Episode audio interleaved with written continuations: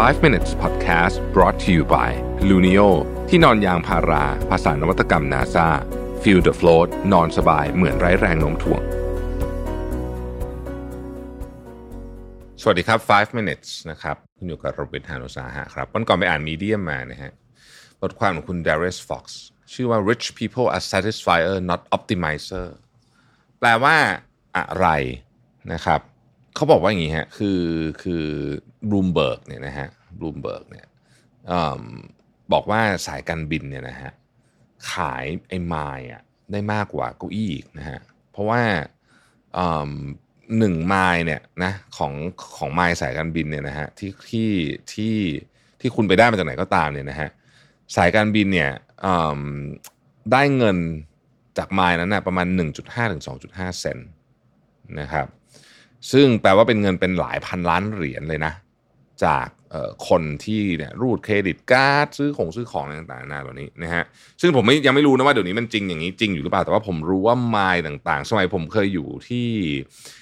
ซิตี้แบงก์เนี่ยผมรู้ว่าไมล์ ROP เนี่ยเป็นของที่แพงที่สุด เดี๋ยวนี้เขาจะไม่ค่อยให้นะนะ ถ้าเกิดคุณไปอะไรอะไปใช้กับ Facebook ซื้อแอดอะไรเงี้ยนะเขาจะไม่ค่อยให้หลายหลายหลายหลายบัตรจะไม่ให้ละนะฮะ ครับแล้วแล้วแล้วมันมันมีความหมายเรื่องอะไรเกี่ยวเรื่องนี้นะครับเขาบอกว่าคนที่เป็นคนทั่วๆไปเนี่ย average earner เนี่ยนะฮะต้องการ maximize every spend แปลว่าต้องการที่จะใช้ทุกอย่างในการใช้เงินให้คุ้มที่สุดนะฮะซึ่งมันก็เลยทำให้ร้านต่างๆเนี่ยชอบทำแบบนี้นะครับทำไซส์ให้มันเล็กลง คุณจะได้ซื้อซื้อซื้อแบบเยอะขึ้นอะนะฮะแล้วก็ แล้วก็เขาจะจัดเชลฟ์ต่างๆเนี่ยให้กระตุ้นสิ่งที่เรียกว่า impulse buying มากที่สุด impulse buying คือของที่คุณไม่ได้ตั้งใจจะซื้อหรอกแต่พอเห็นแล้วอยู่ดีซื้อเฉยเลยนะฮะแล้วก็ให้ของแถมให้แบบสามแถมหนึ่งสองแถมหนึ่งอะไรอย่างเงี้ยนะฮะให้คุณซื้อของที่คุณไม่ตั้งใจซื้อตั้งแต่แรกนะฮะแล้วก็ให้คุณ เจอออนไลน์ discount เยอะๆ แปลว่า encourage spending อันนี้คือคนทั่วๆ ไปจะเจอพวกนี้นะฮะ แล้วคนที่เรียกว่าเป็นคนที่ใช้คำว่าอะไรเดียวรวยนะฮะเขามีวิธีการใช้เงินแตกต่างกันยังไง เขาบอกว่าคนที่เป็นเศรษฐีเนี่ยนะครับใช้วิธีการบริหารจัดการเงินเหมือนกับการบริหารจัดการเรื่องเกี่ยวกับฟิตเนสนะครับคือเวลาคุณอยากจะมีร่างกายที่แข็งแรงขึ้นผอมลงหุ่นดีขึ้นเนี่ยนะฮะ มันไม่ใช่ว่าคุณแบบไปฟิตเนสแบบวันละสิบชั่วโมงหนึ่งครั้งแล้วมันจะจะจะช่วยอะไรขึ้นมานะฮะแต่ว่าคุณต้องไปด้วยความถี่ที่เยอะไปทีละน้อยก็ได้แต่ความถี่ที่เยอะ ดังนั้นคนที่เป็นเศรษฐีทั้งหลายเนี่ยนะฮะเขาจะฝึกในการที่จะเเรียกว่าใช้เรื่องการเก็บเงินอะทีละเล็กละน้อย แปลว่าทุกๆวัน ในกรณีของเศรษฐีหลายคนเนี่ยทุก ๆ วันจะมีการ invest อะไรบางอย่างเกิดขึ้นนะฮะซึ่งฟังดูแล้วมันเหมือนเหมือนจะเวอร์นะมันจะ invest ทุกวันแต่ว่าไม่จริง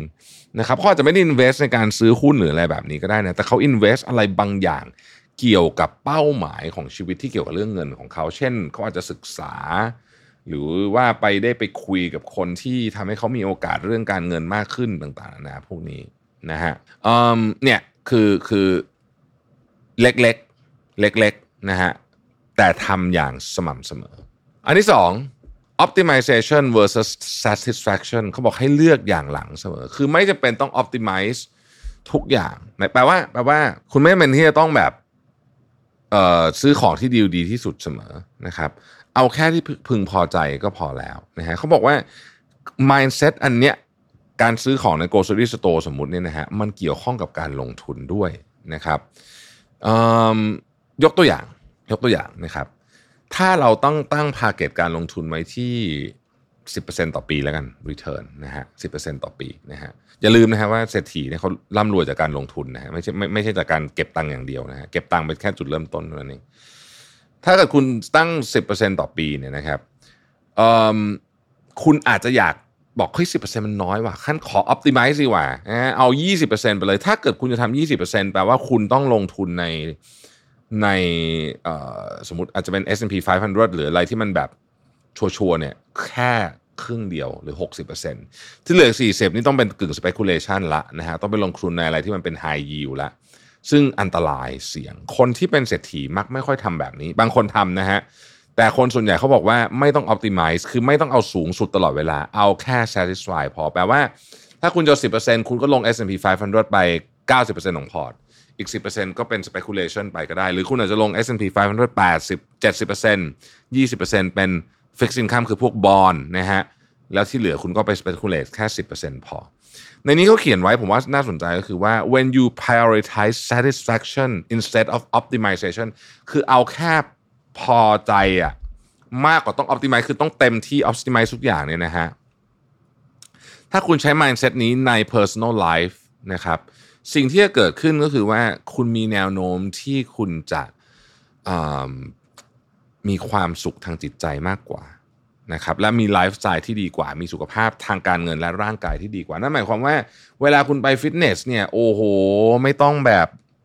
ยกแบบเบนช์เพรสแบบร้อยกิโลอะไรอย่างนี้ก็ได้เอาที่มันพอไหว แต่ไปอย่างสม่ำเสมอ นะครับอย่าไปแบบเล่นทีหนึ่งแล้วบาดเจ็บไปเลยแล้วไปไม่ได้อย่างเงี้ยซึ่งการลงทุนก็เหมือนกัน การลงทุนถ้าคุณบอกว่าปีนี้จะเอาผลตอบแทน 40%แบบเนี้ยคุณต้องรู้ว่ามันเหมือนคุณยกเบนช์เพรสร้อยยี่สิบกิโลเบนช์เพรสคืออย่างเงี้ยถามว่าคุณยกได้ไหมก็จะยกได้แหละนะฮะแต่มีโอกาสสูงมากที่คุณจะบาดเจ็บกลับมา ผมเล่าประสบการณ์อันหนึ่งครั้งหนึ่งให้ฟัง ผมไปฟิตเนสที่เชียงใหม่นะฮะแล้วก็วันนั้นน่ะผมก็ยกเบนช์เพรสนี่แหละ นะฮะแล้วก็ไปยก คือยกเสร็จแล้ว แต่ว่าแต่ว่าอยากจะยกเพิ่ม เพราะรู้สึกว่าอืมยังมีแรงหน่อยนึง แล้วก็ใส่น้ำหนักไปเต็มเลยนะฮะแล้วก็ยกแบบไม่มีคนช่วยอะเพราะว่าไปคนเดียวใช่ไหมเฮ้ยปรากฏว่าผมเป็นประสบการณ์ครั้งแรกนะหลายคนที่ยกหนักนึกออกพอมันลงมาถึงที่อกปุ๊บคุณยกไม่ขึ้นดันยังไงมันก็ดันไม่ขึ้นนะฮะโชคดีมากมีฝรั่งหนึ่งอยู่ใกล้เขามาช่วยผมยกขึ้นมาไม่งั้นเนี่ยผมโอ้โหเสร็จเลย แล้วตอนนั้นนี่คือกลัวมากนะกลัวแบบจะเป็นอะไรขึ้นมานะฮะเพราะฉะนั้นเนี่ย จากประสบการณ์ครั้งนั้นนะผมเลยรีเลทกับไอ้บทความนี้มากเลยว่า คุณเอาแค่พอวางระดับที่พอใจพอ ไม่ต้องอ p ติ i z e ทุกอย่าง โดยเฉพาะกับเรื่องสุขภาพและการลงทุน เพราะไม่งั้นเนี่ยคุณมีโอกาสที่จะเสียมากกว่าได้ และคุณแค่ satisfy พอแล้วเนี่ยนะฮะไม่ต้อง optimize เนี่ยเอาแค่พึงพอใจเนี่ยชีวิตสงบสุขกว่าเยอะนะฮะขอบคุณที่ติดตาม 5 minutes นะครับ สวัสดีครับ 5 minutes podcast presented by Lunio ที่นอนยางพารา ภาษานวัตกรรม NASA feel the float นอนสบายเหมือนไร้แรงโน้มถ่วง